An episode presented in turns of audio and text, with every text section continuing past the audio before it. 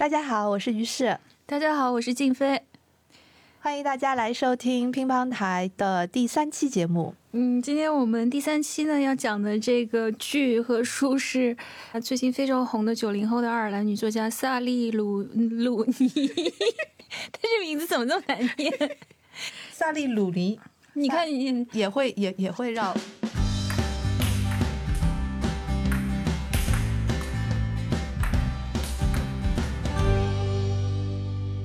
相信最近有在追剧的朋友们，可能都会关注到这一部新推出的，是呼噜出的。它跟这个出《使女的故事》的这个流媒体的平台是同一家。嗯，那这个剧的导演呢，叫做呃伦尼阿伯拉汉森，他呢其实是比较有名的一个人。嗯，这个第八十八届奥斯卡金像奖的一个最佳导演的提名。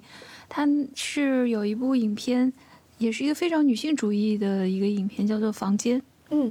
这个房间的原著的作者，这个房间的原著的小说的作者也是一位爱尔兰的作家，叫多诺瓦，当年也是拿了一大把奖。你这个介绍太草略了吧？嗯，是爱尔兰的那个艾玛多诺瓦，多诺霍，艾玛，艾玛多诺，这名字真难读。今天大家的名字都太难读了。就是他选了这个导演来导这个戏，非常的契合。你是要打算表扬这次的制片人吗？那肯定是啊，就是这边的制片方嘛。不知道，我哪知道那么多呀？我过了一下午，看了那么多八卦。就是说，这个剧呢，实际上是先两个编辑吧呃，这个书是先是夸了一番那个编辑，说他们多么的慧眼识珠，把这个。鲁尼给识出来了，完了以后就开始说这个导演，那就是网飞比较有眼光。鲁鲁呼噜呼噜，然后 sorry，对不起，对不起，所有的名字都读错了。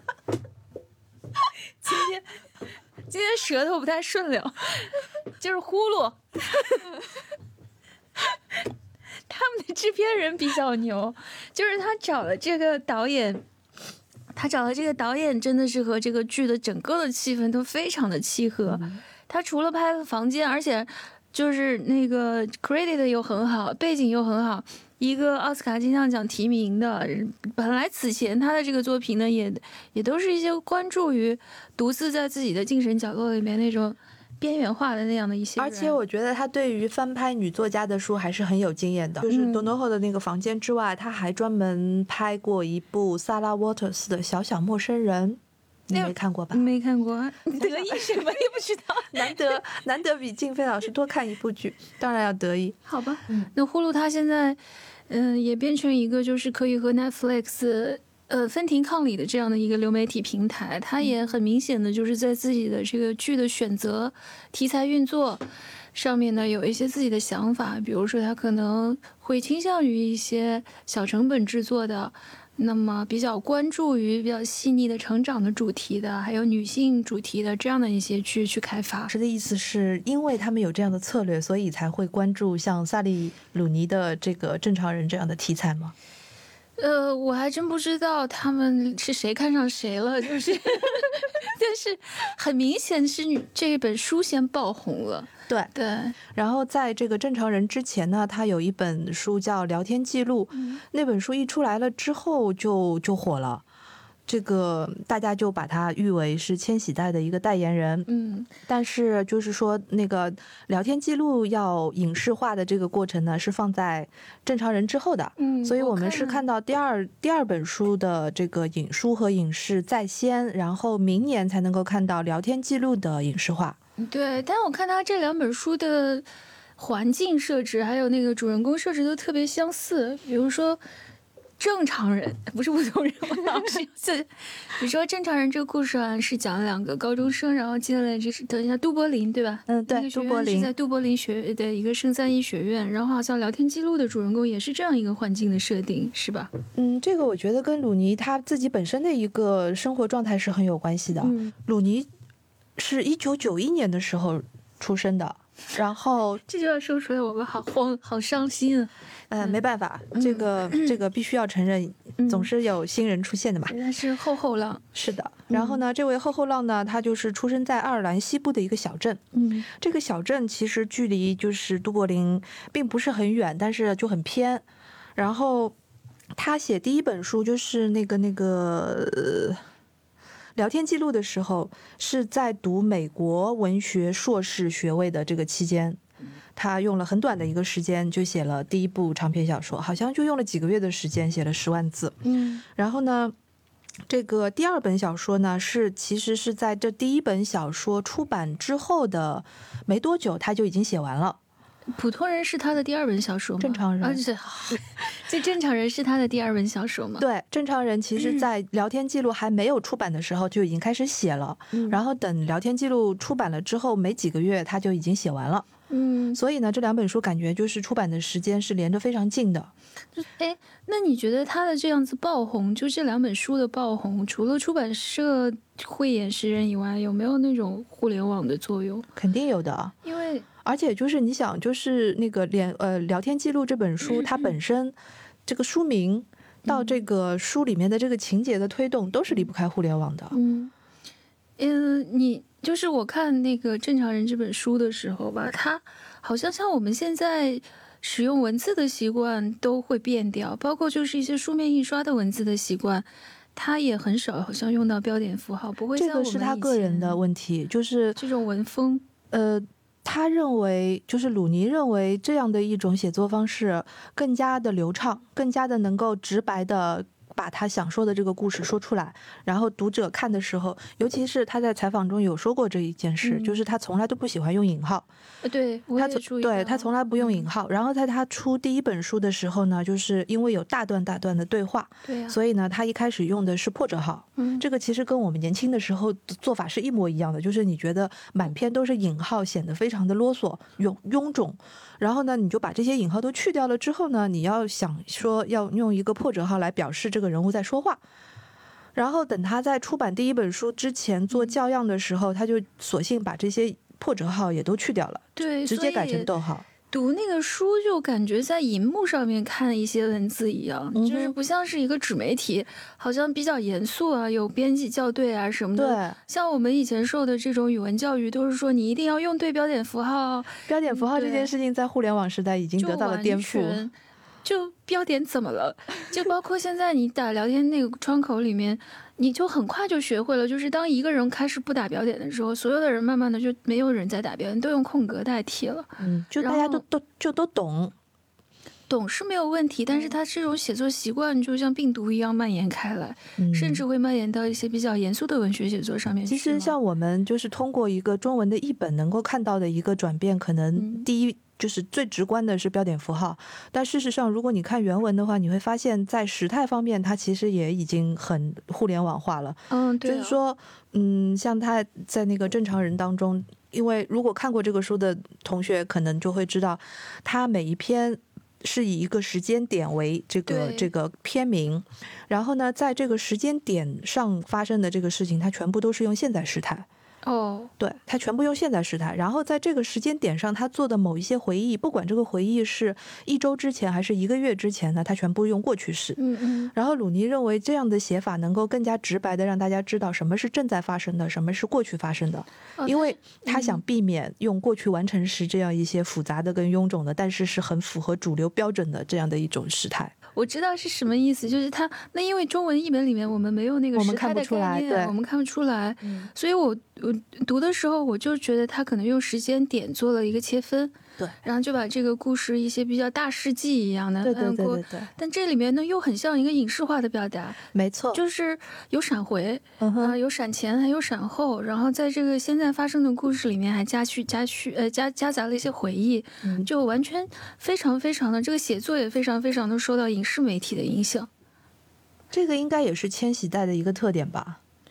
千禧代就八零九零后嘛，千禧代的一个网络定义，应该是在千禧年到来的时候成年的这批人。那就是我们国内的八零九零后呀。对，就是八零九零后，嗯然后他们明显的是从小就是生活在一个有互联网的时代的，嗯嗯所以你刚才说的这个媒介和表达方式的这个转接，嗯就应该发生在他们的成长期。嗯。那像他这样子写的话，如果说就出版界而言，像他这样的小说，我们还会把它归为是成长小说、青春小说，还是比较严肃的？你是在说那个书后面经常会贴的一张纸，叫做上 架建议吗？我我觉得上架建议其实是一个非常多余的一个东西，就是嗯，就是。但是他对他对于市场对他对人找到一个的分类标签是很有用，的，对，它是一个标签式的。但嗯是我我我我个人认为，就是就是大家就是看看它的上架建议就好了，就千万不要认为它是定义了这本书要写什嗯么。那不是我的疑问是说，那他嗯鲁尼可以被看作是一个严肃的文学作者吗？可以啊，就是并不因为它使用的东西更贴近互联网，或者它标点符号很有很多在传统定义里面是用错的，或者是不能用的。我觉得像这个问题，嗯就是讨论的话，在在中国。差不多九十年代、二零零零年代的时候，就已已经已经讨论过这样的问题了。我记得当年安妮宝贝出那个 那那本小说的时候，它里面也是一个引号也没有，然后大家对，嗯然后它的这个处理对话的方式跟鲁尼是一模一样的。然后就是就是你觉得很好笑吧？就是嗯隔了二三十年，同样的事情。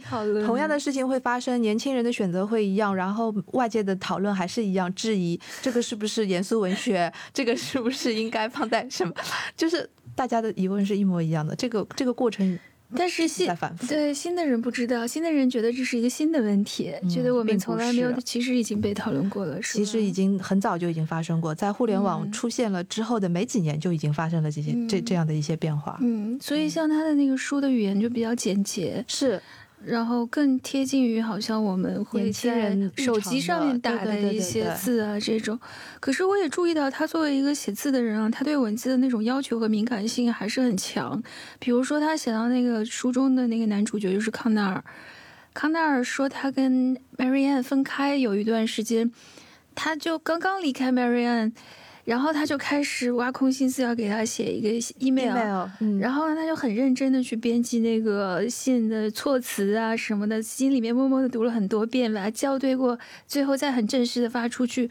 我反而觉得这个就很十九世纪，十九世纪的年贵族少年青年给自己心爱的人写一封情书的时候的那样的这是他。们自己发明的电子礼仪吗？是啊，那我觉得，我觉得就是这个这个事情应该是在鲁尼和鲁尼这一代的人的生活当中是一个常常见的事情吧。你说认真的去就哪怕是电子邮件，对啊，就是电子邮件，它跟普通的手写邮件只不过是在媒体上面、媒介上面发生了一个变化。以前有信封儿撒点香水儿，就那个电子邮件也可以换一个底色，加一个签名。没有没有香水撒在上面。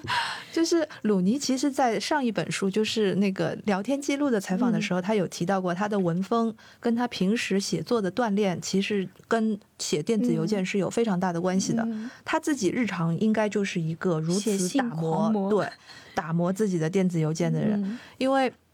就是，反正就是有这样的一篇采访了。然后你正好说到这个嘛，然后康奈尔，我觉得这个人物的设定跟他这个你刚才想表述的这个电子邮件的仪式也是有关的。嗯因为他要表达的，他要写的这个康奈尔本身也是一个看起来很正常，不停的要加入正常人群的这么一个年轻人，嗯，但事实上他还是跟别的年轻人有一定的不同。他这个不同就表现在他其实有一个非常传统的靠写作来表达自己的内心活动跟思想的嗯这么一种倾向，传统的一种方式的这么一种人。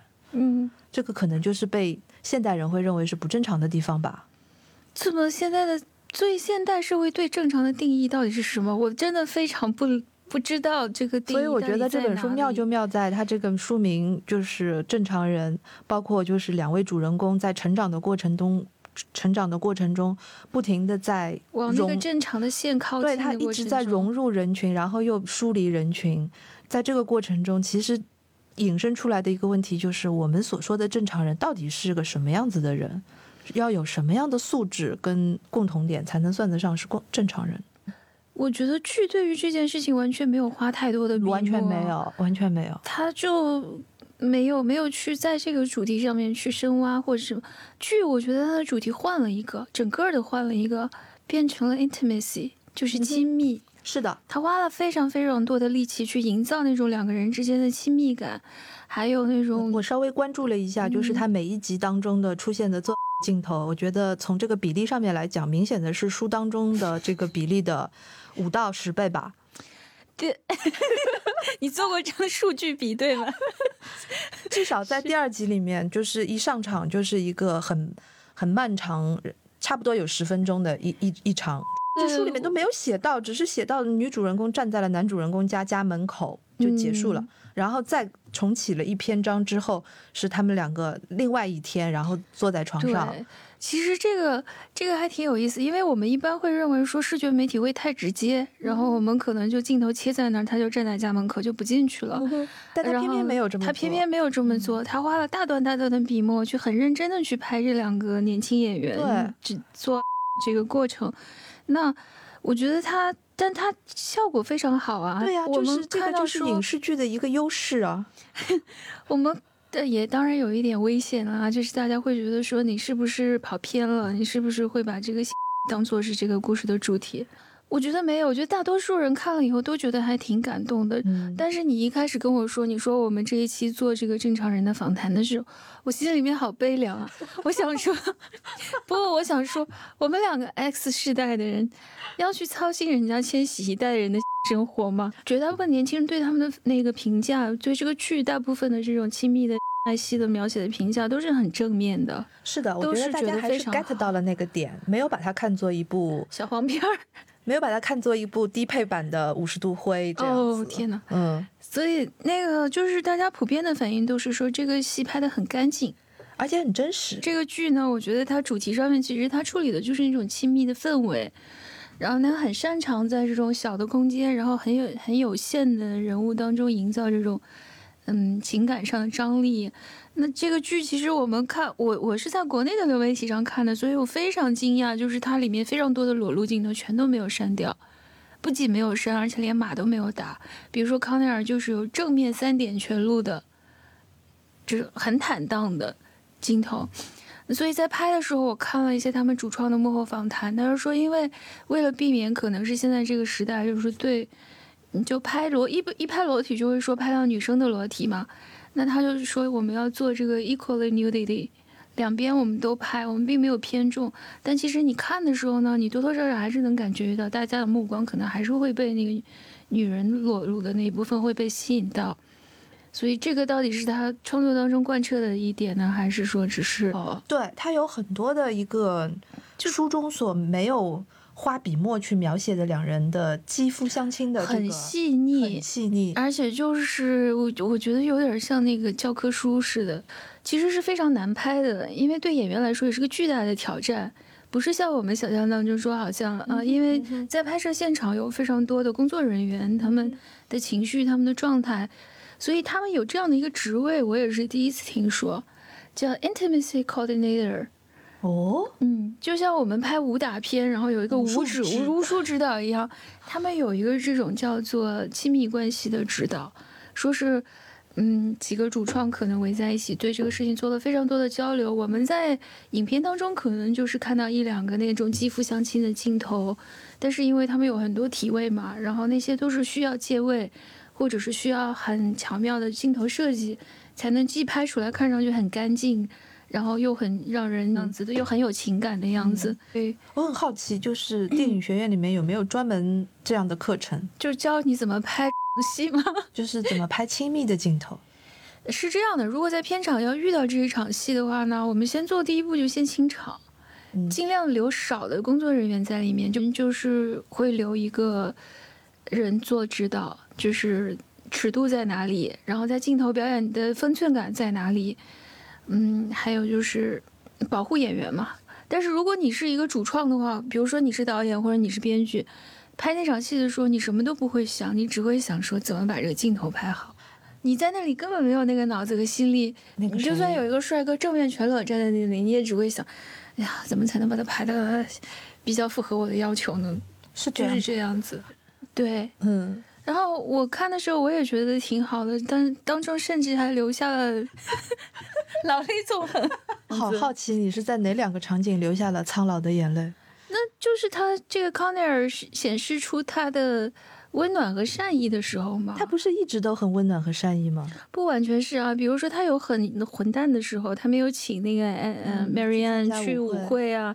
但我觉得那个是很可以理解的一件事情啊。所以你就老是站在那个渣男那边了，而且我觉得我很很羡慕，就是这年轻一代的人的一点，就是你看康奈尔的很多这种。床上的礼仪，或者是说准则，嗯，比如说他就好像有人先给他灌输了这么一套怎么做才是正确的概念，以后他再去做的这件事情，就比如说他他会非常温柔，然后会非常有礼貌，就是说我可不可以这样子那样子，就总是有个 consent 以后他才能继续。但我觉得如果就是回到我们那个苍老的年代。呃，我觉得这一方这一方面的教育是非常粗劣的，甚至就是缺失的。同样的这样的一出戏，包括你，包括我，包括别的观众，我们看出来的点是不一样的，感动我们的点是不一样的。嗯，反正我是觉得这点还蛮感动的。就是最打动我的一个地方是，他们能够在很年轻的时候就能够确定有一个人在这个世界上存在，并且能够改变我自己，把我改变成更好的人。这一点是很让人动容的。我觉得最重要的一点，在我看来，就是很多人一辈子都找不到这样的一个人。所以这也是我觉恰恰觉得这个作品有缺陷的地方啊。你会发现，它本质上还是一个就提供了一种沉浸式的恋爱体验。嗯，对很多孤独的人来说，就我们知道有一些剧，我们会把它叫做电子榨菜，就你吃饭的时候下饭看的那种。我不爱吃榨菜。电子下饭的剧，嗯，我一般就叫下饭剧，那就是下饭剧。嗯，所以呢，我觉得这个呢，其实它就是一种电子恋爱。嗯哼，嗯，它就是替你给你的提供了这种，给你的大脑提供了这样的一种俊男靓女。这两个主角都挺可爱的嘛，至少这个我们刚才 讨论过了，我们也是有分歧的。但是两个 OK 的年轻人，对吧？啊，然后就是说，他们他们是给对方。互相拯救，或者是说互相施予对方的那种善意和温暖，然后让你体会一下这种恋爱的东西。那我觉得这个其实呢，并没有超出我们一般的那种电视剧能够提供的给观众那种心灵按摩的那种作用。是的，我觉得这个就是电视剧的局限，就是电视剧把 这个亲密关系这一层内容作为了一个最重要的主题了之后，它就缺失了别的方面的力量。当然，我也可以理解啦，就是你如果电视剧里面扯上太多的这个阶级、马克思主义、马克思主义这个这个阶级的这个这个差异等等等等，这这些我觉得。大部分的观众可能会不乐于接受，嗯，呃，可是鲁尼自己本身作为编剧参与的程度非常深哦。对对对，鲁尼在这个戏，就是在这部电视剧和下一部聊天记录里面，他就他都会做很多的编剧方面的工作。我觉得他可能还是蛮强势的参与了这个电视剧的创作一部分，因为编剧有他挂名，还有同样的一个女编剧，那么。所以，在这个贯彻小说的意图上面，我相信他可能还是没有做太多的妥协，可能只是拿掉了一些相对来说不那么容易视觉化的部分，或者说就是比较他书里面想要表达的这些意识形态的这些东西，巧妙的化成了某一些视觉符号。比如说康奈尔从一个小镇，然后去去首都去读最好的大学，Sligo 那个地方。对，然后呢，他进了这个大学之后的差不多一年里面都没有交到朋友。然后他碰到了重和玛丽安重遇了之后，玛丽安的男朋友在第一次聚会上面就提到了他的包，双肩背包是很有九十年代风的。嗯，其实是因为旧还是穷，是不是？对，就是旧和穷。然后他的女，就是玛丽安的别的女朋友，也会在书里面不止一次的提到他的装束上面的细节。嗯，比如说他是穿着运动鞋，唯一一双鞋，唯一一双运动鞋，去穿着。对，这句话很好笑，就是他唯一一双运动鞋，连去健身房都会去穿着。这句话很好笑。然后还包括他的项链。他的项链是很久以前，就是就是就一直戴着的一条项链。可是你知道吗？就是因为这个剧拍出来了以后，然后就是因为这个男演员，然后他的项链就变成了一个网红。他是把这个项链送给了女主，我知道 这个八卦我知道。但是所以就是这个我大家嗨的点到底在哪里？就是大家嗨的点就完全走偏了呀。就是如果是按照原著党的话，应该是大家注意到这个鞋子也好，包也好，嗯项链也好，其实是一个示他的阶级和暗示这个。对这个嗯阶级差异的这个表示表现大家现。在就觉得康奈尔的项链好好看，酷我也要去淘宝搞一条。没错，就是这个时代的荒谬性就是在这里啊。我们今天的节目呢，也尝试了一种新的形式，就是远程采访与这个书和电影、电视剧相关的重要人物。那接下来会为我们分享的呢是群岛图书的出版人彭伦先生，他是萨利鲁尼的两本书引进都是有他的一份大大的功劳。呃，然后也顺便说一下，这本书呢引进了之后是在上海译文出版社出版的。那接下来我们就可以听一下彭伦先生作为一个最了解萨利鲁尼的这个首席读者，在他眼中书跟剧到底有哪些区别，然后打动他的一些地方又是哪里？我觉得电视剧《正常人》的改编非常成功，呃，它非常呃忠实于原著，抓住了小说的这个故事内核。我们知道，小说的作者塞利鲁尼从一开始就参与了呃电视剧的改编，呃，他是电视剧前六集的编剧之一。那另外，这整个十二集的电视剧，主要的编剧是名字叫爱丽丝·伯奇，他是现在英国年轻一代最重要的戏剧编剧之一，非常厉害。呃，在这个电视剧里面，虽然呃整个故事和和小说是高度一致的，但是我们也可以看到，呃，编剧增加了一些非常精心的呃场景，是小说中没有的。比如说在，呃玛丽安和康奈尔在意大利迪利亚斯特郊外度假的那一段，其中有一段写到，呃，他们两个人骑着自行车去小镇上买东西。那么我们看到两个人非常默契、非常愉快的，呃呃，在在乡间的小路上骑着自行车自由自在，那段场景拍得非常美，那么给人印象非常深刻。呃，我们可以看到两个人，呃，在那种精神状态下，呃，我们可以感受到他们的那种自由和快乐。电视剧和小说不一样的地方，我觉得也很有意思。那么我们知道，最近这几年，呃，欧美社会呃有一个非常强烈的这个倾向，就是呃强调有色人种的这个呃平等。那么在小说中呢，我们是看呃，我们是看不到就是有有有非常明显的这个呃有色人种的这个角色出现，呃，好像大多数人都是白人，或者你你可能没有意识到这个小说中呃有这个，但是小呃在电视剧里面呢，我们可以看到呃编剧有意增加了呃一些有色人种的角色。比如说，呃，在大学里面，呃，康奈尔的呃一个女朋友海伦，呃，在小说里面你不知道她是什么什么肤色，而在电视剧里面，我们就可以看到她是一个非常明显的一个亚裔，也许是华裔或者，呃，或者或者韩国裔、日本裔都有可能。那么在小说里面是是看不到这一点。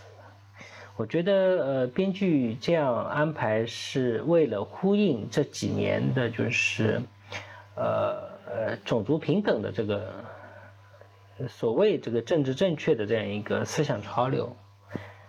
呃，我觉得也是挺有意思的一点。是，我觉得就是鲁尼在书里面其实提到这些细节是非常刻意的，就是、嗯，就是嗯，甚至有点过了，我都觉得太明显了。对，太明显了。但是就是你作为读者就应该看得懂啊。嗯，但是同样的这些东西放到影视剧里面，全部都被湮灭了。就跑偏了。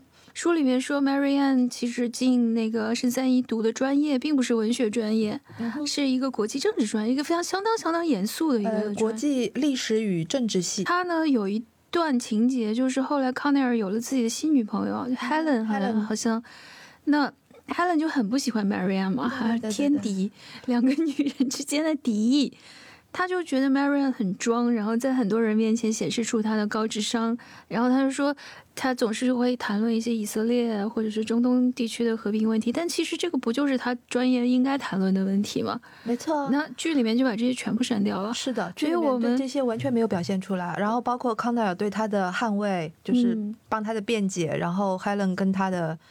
意见的分歧等等，这些就全都就全都处理成一个青春恋爱剧。是的，他们只是因为感情问题，然后有这样那样的波折，或者是，但是他们对这个世界整个的看法，还有他们这个这个就是在在自己严肃的探索自己的内心的这一块儿，就没有怎么琢磨了，没有琢磨琢磨。包括就是这个书里面提到的书。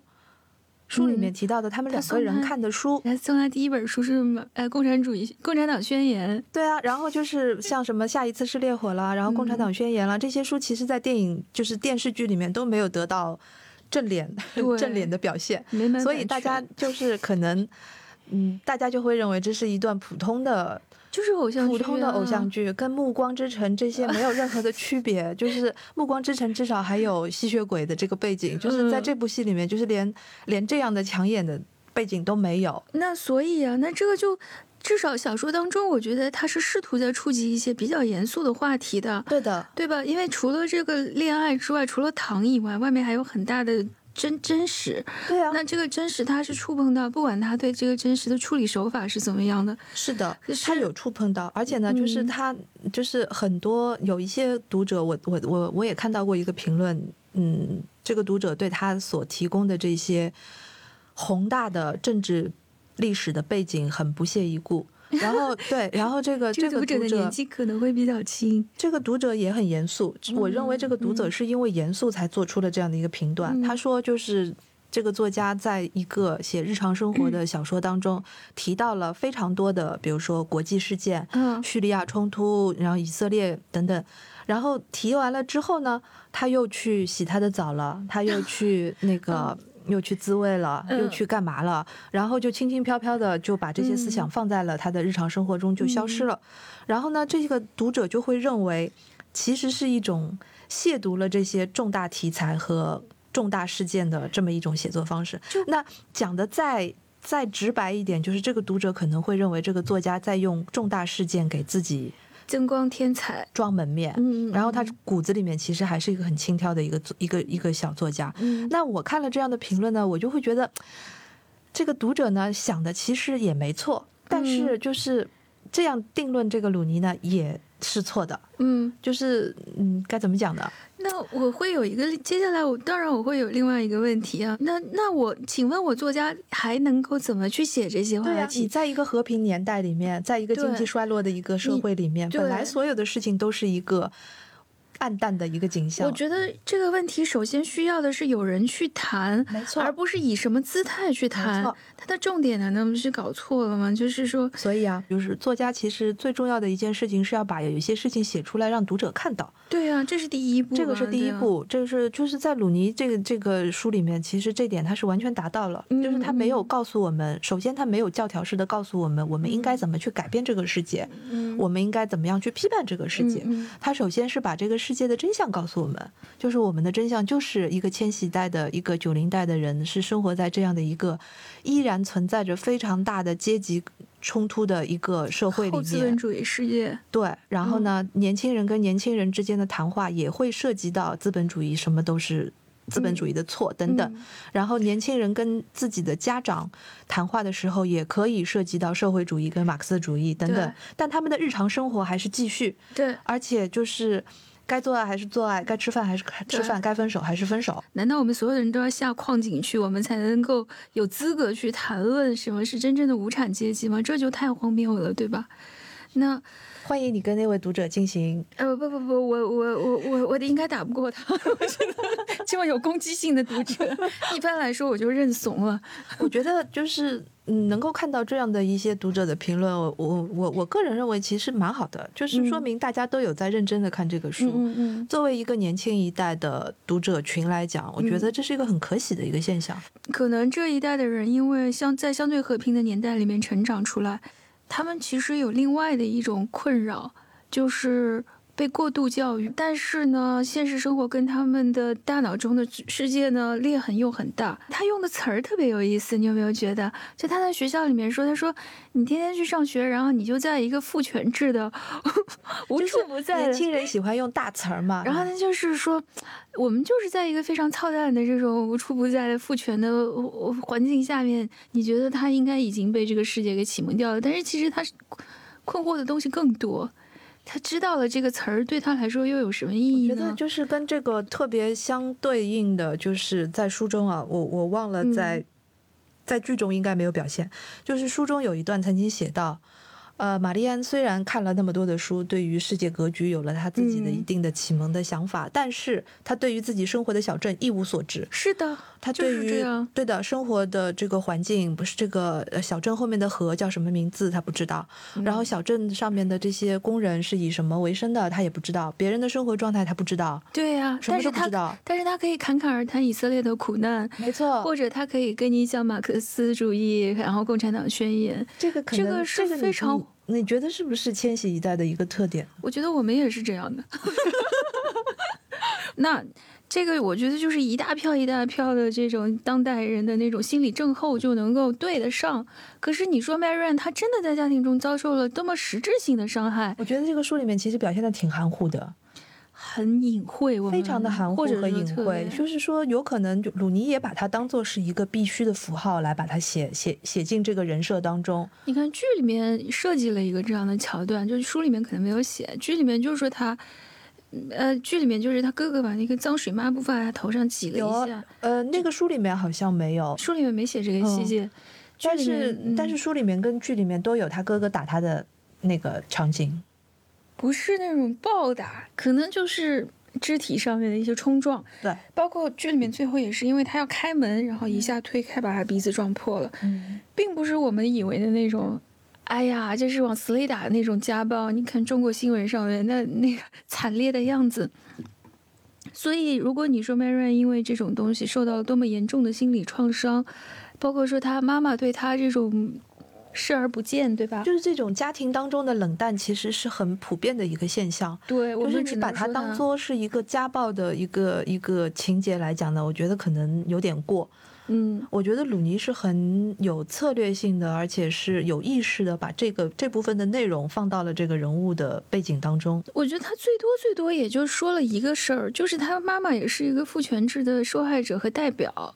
就是，比如他妈妈会说一些这样的话，这听起来就特别的父权社会。就说你家里这点小事，对对对对，你都忍不住，你到以后到外面怎么办？对啊，我觉得这个可能话一下子就击倒了一大片人。对，就是说，哎呦，这个说的太对了，就是我们怎么可以生活在这样操蛋的一个世界里，完全对弱者没有尊重，或者说所以就是玛玛丽安在这个剧中也好，书中也好，她在她后来大学某某大大。大学某一年的时候，跟着康奈尔回家过年。嗯，然后那年圣诞节的时候，在路上偶遇了他的母亲的时候，他产生了第一第一次产生了一个想法，就是去问别人，说镇上的人是怎么看待我妈妈的。嗯，他第一次是跳脱在一个家庭的之外，然后想去评判他自己的一个亲人，这个可以视为他的一个进步吧，一个自省。嗯，一个醒察，其实对生活状态换了一个视角来看，是的，这个换一个视角非常非常的重要，就成长呀。如果没有换视角的这个过程，永远都是受困在那个原生家庭的创伤里面。所以啊，对吧？作用。我想起来，我还在什么地方掉鳄鱼泪了，就是康奈尔的妈妈太好了。对。太温暖了，然后就是，而且正直的不得了。是的，儿子做错了，他会生气到说：“我不要跟你在一个车里面。”然后甩头就走。我就在想，这样的人，现实生活当中真的是哪里去找？所以这个人设非常的完美。那在在康奈尔这一边这个故事当中呢，他也有自己的焦虑嘛。鲁尼也没有说把他完全写成是一个只要有爱，什么问题都能解决那样的一个的人。我个人认为，康奈尔这个角色就是鲁尼自己的本人的一大部分投射。嗯，就是在这本书里面的两个主人公，康奈尔和玛丽安，我认为都是鲁尼自己的一个投射。然后在某一个方面呢，康奈尔部康奈尔投射的这个部分就更多一点，是就是在这个阶级感受的方面，嗯因为鲁尼自己也是从一个乡村的小镇，嗯，然后到都柏林去读大学。当时他回答记者问的时候，也曾经提到说，他认为那段阶段，他他给自己命名了一个名称，叫做阶级过渡期。就是这些人群、这些同学，他在这些同学当中感受到了一个阶级落差，但是另一方面，他又感觉到自己不比他们差，嗯所以呢，他又想跟他们一样的出色。嗯这个矛盾的心态就被他归纳为在阶级过渡期当中的一些复杂的心态。嗯所以我们在康奈尔身上看到的是，他进了大学之后，一个朋友也没有，对，然后反转过来了，，对，一个朋友也没有，就是以前有的自信全部归零，嗯。然后所有的时间他都只能花在图书馆里面读书。嗯。而且跟自己心心相印的、能够唤起共鸣的书，又是十九世纪的一些文学，嗯，Emma，对，《艾玛》和《鲁滨逊漂流记》，对，然后 看上去很老土的 对文学品味，对，然后呢，就是包括康奈尔跟一些就是大学里面的辩论社的一些人的交道，嗯我觉得也应该是鲁尼自己本身经历过的一些事情为原型的，嗯因为鲁尼自己也参加了就是大学里面的辩论社，而且他是一个很强大的一个辩手。康奈尔始终没有摆脱他对这个缺钱这件事情的一个敏感和自卑。你看，一个穷孩子，他去了一个不属于他的世界，他能做的除了努力融入这个世界以外，难道他？你觉得这个就算是他精神上的叛逆或成长吗？他们两个后来不是都去了意大利吗？嗯，在一幅画前面是吧？对，那个当然那个处理的非常美，两个人非常安安静静在一幅世界名画前面，就让驻足，好像是只属于两个人的时光，很浪漫的画的一个处理啊。但是我想问一个问题，就说这里只有康奈尔融入 marian 世界的份儿，却不可绝不可能反过来，最终是康奈尔努力的抹杀了自己所有的阶级属性，才好像赢得了一个和他平等的地位。这个我觉得不是真正的独立，而且也不是一个真正的出路。所以他也一直在彷徨当中啊。嗯，就是在书里也好，还有在电视剧里也好，在处理到你刚才说的这个环节的时候，康奈尔其实有过非常多的质疑，嗯包括就是对于在奖学金发放了之后，他们要去参加的正装晚宴，嗯然后包括他后来跟那个就是在书中，他其实关于这个奖学金该给家境好的人还是给家境不好的人这个方面，他跟玛丽安有过一场。对峙吧，就不能说是争执，但是应该是一场对峙。他们有讨论到这个话题，嗯康奈尔一直都在在在强调，就是说这件事情对于他自己有着多么大的冲击和矛盾的地方。你知道吗？我觉得非常讽刺的地方就是两个人可以在亲密的关系，就比如说在床上可以这么好，然后可以这么接纳对方，就是在生理上、跟心理上、跟精神上，完全都是最匹配上帝造给我的那个人，但是他不能够明白我在钱上面是怎么想。对，在钱上面，他们却隔膜的隔膜的，就是完全是完全不能互相理解。我觉得非常，比如说 Marianne，我觉得就麻木，他对整个康奈尔的状态，他应该是无知吧？可是你能想象说，你能够一个对你经济状况这样无知和麻木的人一直生活下去吗？我觉得是非常难以想象的，就是他会各种无意之间就伤害到你。这个你知道吗？对你来说就是是压垮你最后一根稻草的事情，对他来说，我根本就没有看到。对就你这么巨大的痛苦，我完全无视，是我巨大的盲点。这个在书里面其实有写到，就是在他们嗯。就是他们后来一次分手，就是暑假暑假的时候，康奈尔没有钱租房了，然后就提出那提提提提出，他其实是想提出说我搬到你家来住好不好？但是玛丽安的第一个反应就就是是你要离开要跟我分手你，要离开我了。然后呢，他有了这样的一个动念了之后呢，康奈尔第一句说出来的话就是：“你是不是也想？你应该也想跟别人约会了吧？”就是这一场误会，这一场误会是是这这个书里面误会。是这个书里面非常重要的一个 一个一个环节。但是我认为在书里面其实他有写到一段，就是康奈尔，康奈尔。嗯，他有提到说，玛丽安，比如说跟他一起出去旅行的时候，就是把什么什么这个钱、那个钱、那个钱付完了，付完了之后他就抛在脑后，他完全不想了。对，就是玛丽安根本没有考虑到这些是钱，嗯，然后呢，这些钱可能是怎么来的？是嗯是就是对于像、嗯像另外一个阶层，对于像康奈尔这样的人来说是怎么来的？他完全没有想过这个问题。但这个我觉得才是这个，你看，就像那个书里面开始自己说嘛，他说，其实你想想，康奈尔用的每一分钱都是玛丽安的妈妈给他的妈妈，然后他再给康奈尔的。嗯哼，是有一个阶级流动，钱在阶级当中流动。那我就有一个接下来的问题了：为什么钱永远对穷人来说才是一个最敏感和最明显的问题，而对富人来说却连问题都不造成？所以回到了书里的那句话，一切都是资本主义的错。大家看一下《共产党宣言》吧。是的，接下来就要看《共产党宣言》。呃，我就是说，康奈尔其实在书中后来就是没有交代任何原因的，就突然得了抑郁症。那这个，这个其实是跟这个 Rob 的自杀有非常紧密的关系的。他在后来的闪回当中有提到 Rob 的自杀，但是关于自杀本身没有没有具体的写，没有具体的写。可是我们大概能够猜猜测得到，大概是一些什么样？因为如果说。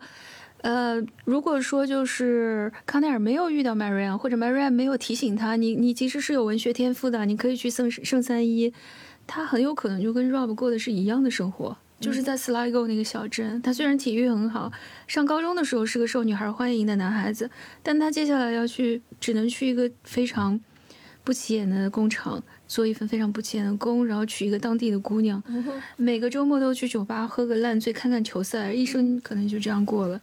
嗯，你看康奈尔特别不好意思提自己的问题，也有这个原因。就我们都知道，他妈妈其实是给人家家做佣人的，就就佣人比较难听，做清洁工的，做家政的，做家政的。可是他他的朋友呢，都会觉得说，你提这个事情，好像把还把他当一回事儿来说，就是很可笑的一个事情。但实际上，他难道不给你造成实际的影响吗？你还要假装这个事情没有影响，这就这就这就很坚守自盗了吗？是啊，嗯，是很虚伪的呀。然后我就觉得说，在他们这一代人，就是千禧这一代，他们在互联网时代出生的这一批人，其实这个书里面，如果是中国作家来写这个故事的话，一定说不定会提到，会提到，就是除了读书之外，还有另外的一条途径，就是创业。这这个是这个是中国人的阶级跃迁现在唯一的一个就是思思维的思维的定式，除了结婚就是创业。鲁尼曾经说过，他很喜欢写的。是人与人之间的关系，互动的关系。他不喜欢写独立的人物，这个我一点都不意外。他作为一个马克思主义者，他必须是在关系当中认识人，跟马克思主义就是一个结构主义者啊。他把这个人的主体性其实取消了，他把结构的主体性提到了主体性取消，而且也取消了人是有自由和自主权的。是的呀，所以就是我们这个是不是要被马克思主义者打呀？不会啊，然后或者是或者是纠错呀。玛瑞亚甚至说他处在一种情感或者是呃性上面的虐待。关系里面，他愿意去做一个 M。我我解读你这句话的想法就是，我认为，我认为鲁尼在写这这段的时候，其实他是想让自己的人物有表演性。怎么说？就是像玛丽安这样的一个人物，他其实从开场一直到最后，嗯，我认为他都在不自觉的表演，他在表演一个他设定的一个形象。嗯，这个是我不喜欢他的一个地方。你觉得他的表演型就是一个，他是一个受害者吗？对，这个受害者是一部分，还有就是包括你前面说的叛逆者，其实也是有一定的表演性的。但是这个是成长的过程中不可避免的一种一种倾向，你必须就好就好像有一些艺术家，你必须要去通过模仿，你才能够得到某一种某一种技巧。你的意思是说，他们在成长的过程中还找不到自我的时候，先随便找一个面具戴一戴，是吗？也不是随便，他是精心挑选了一个面具戴一戴。嗯，就是包括 M 这个 S M 的这个面具也好，包括叛逆者的那个面具也好，包括他进了大学之后，在这些富家公子当中如鱼得水的社交形象也好，都是他能够获得的一些面具。他其实是戴了不同的面具，在尝试，在在成长的过程中，一个一个的试过来看自己到底适合哪一个。嗯，我我有这种感觉。我看到那个剧本，就是他后来是去了北欧还是什么地方？瑞典，去瑞典。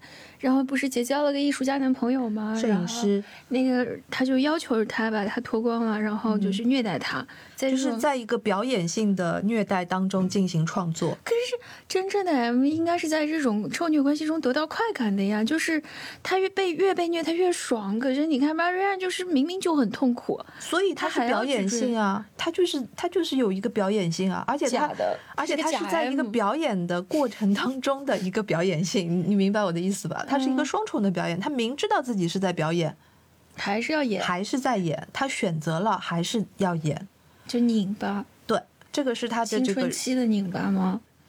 好吧，如果你一定要这样解读的话，嗯嗯、因为那段我真的是非常不信任这个这个设定。我觉得说，你你让你让一个就是从心理动因上来讲，它不不成立，这个逻辑不成立。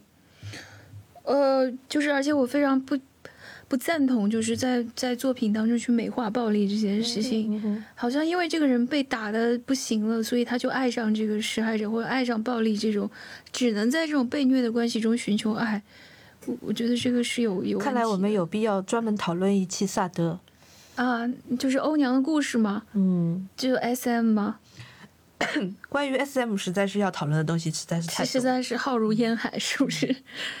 但是其实他们在所有的外人面前都是假的正常人，只有他们在面对彼此的时候才是真正的真我，或者说是那种最自然的相处对。你用到了一个很重要的词，就是真我。我觉得就是不光是千禧一代吧，就是在这个互联网时代，整个这一个时代，每一个国家的人，每一个年龄层次的人都会遇到这个问题，就是到底什么是真我了，我已经不知道了。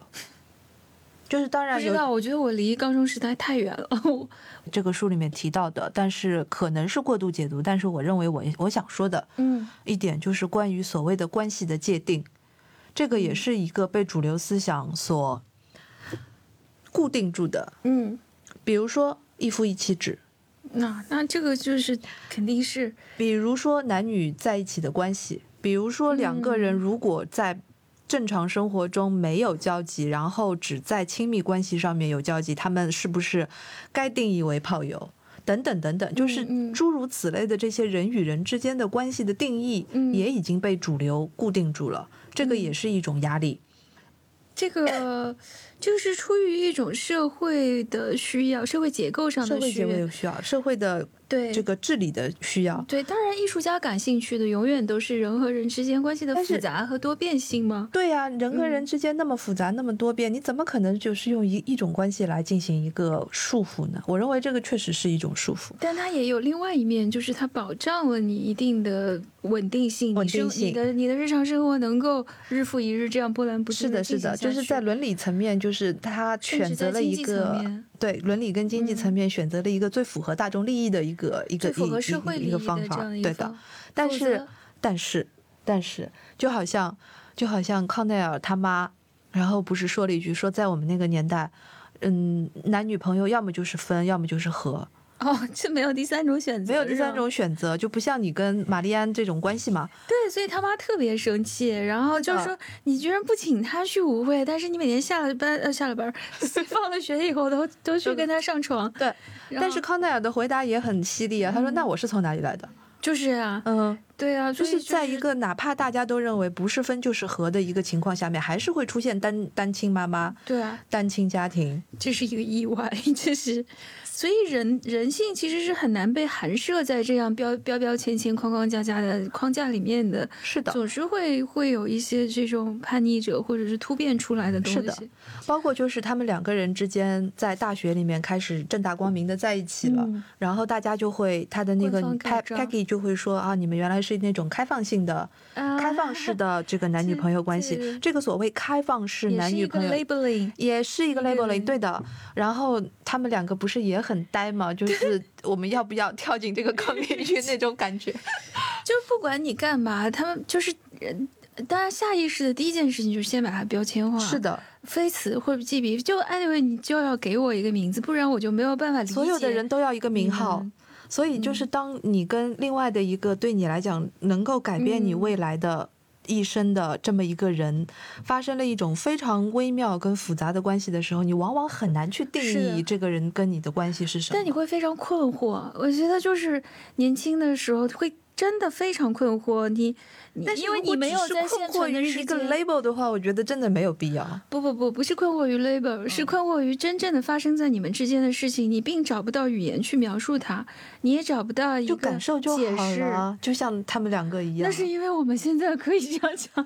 你想想看，你是一个高中生的时候，你遇到了这种东西，然后你遍寻世界，你就说你也不知道别人是什么样的，对吧？啊，对对对没有人讲述这件事，所以你就只能比如说到文学作品里面面去找一找。但是文学作品里面很多又是经过夸张的，是的，甚至是这种非常非常不合常理的。我记得康奈尔在书中有说过一句话，他说他很希望，太惨了，他很希望有人告诉他别人是怎么样来做这些事的，然后他就可以照着做。你不觉得这个？你刚才说的就是完完全全康奈尔说的话。对啊，可能这点也是打动、打击中我的那个吧。落了一把老泪。倒没有，这个地方我肯定没落泪，我敢打赌，我不会的。但是我觉得这个感受很真切。嗯，就是就是你确实，比如说和一个人发生了一些什么，你你很明确的知道是有一些什么事情不一样了，但是你要就有在这个世界上，并没有人提供任何现成的答案给你，本来就没有，你也根本没有办法去问别人。是。因为你看看别人好像都能够泰然自若的处在他们的处境当中，并且为他们找到一个分类。所以你反过来想想，在人际关系当中显得很泰然自若的那些人，也许只是在照本宣科的对，照着做，装作一个正常人嘛，装作一个正常人而已，对不对？那另外也有另外一种可能啊，就是说装作一个 weirdo，装作一个不合群的人。难道这个太好装了。你看玛丽安在高中的时候就驾轻就熟的这样装了。对呀，所以就是另外一边嘛，就是青青青春期的时候，你会特别喜欢把自己装作是一个格格不入的怪人，就是当年的非主流那种。谁还没有个 谁还没有个非主流的时候？黑历史。不，我是想说。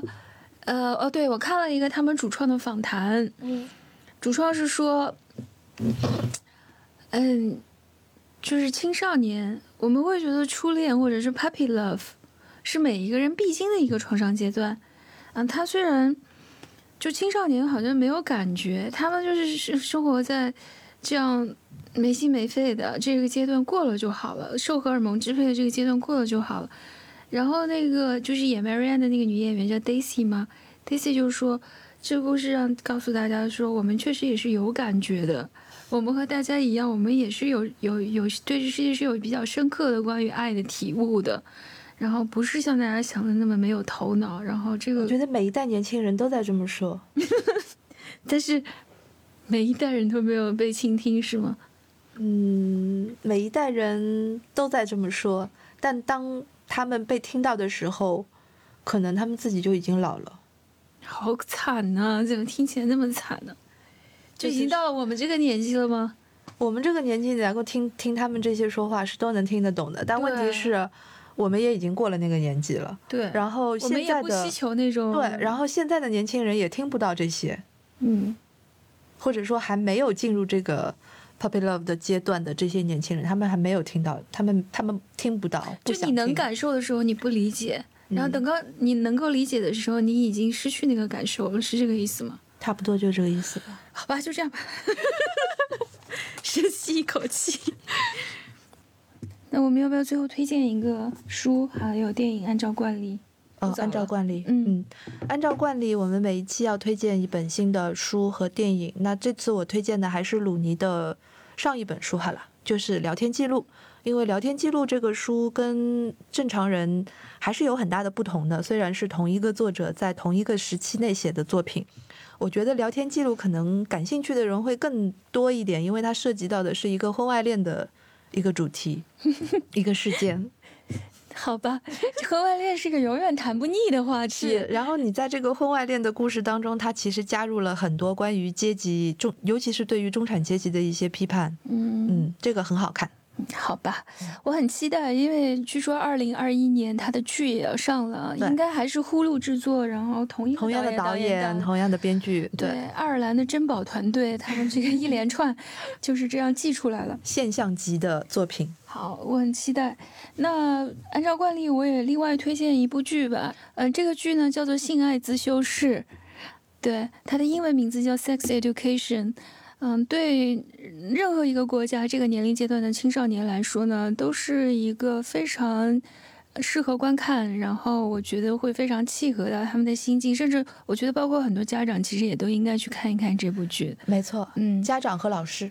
可以很好的帮助大家培养一个非常正常、健康、向上、积极的性观念。嗯，这个也很符合我们今天说的“正常人”的“正常”两个字的 主题。你不是一直在 反对对正常的定义，然后最后我们给大家抛出来一个什么才是正常的性？我们我们乒乓台已经做了三期然后呢，我们想补充一下链接的事，这个叫什么链 接的事？太生硬了。我是在让你讲，拼门台，没有，应该是，呃，如果喜欢我们的节目的话，可以在可以加我们的公众号，搜索“乒乓台”，也可以在喜马拉雅平台搜索“乒乓疏影”，订阅我们的节目。对，嗯，挺好的，就这样吧。然后我们前面两期也都一直没有提到的是，我们的节目是在哪里录制的？哦，我们的节目呢是在上海温哥华电影学院的啊录音棚里面录制的，然后非常非常感谢我们的声音系的系主任老师瑞，谢谢瑞，谢谢瑞。别掐，这段别掐。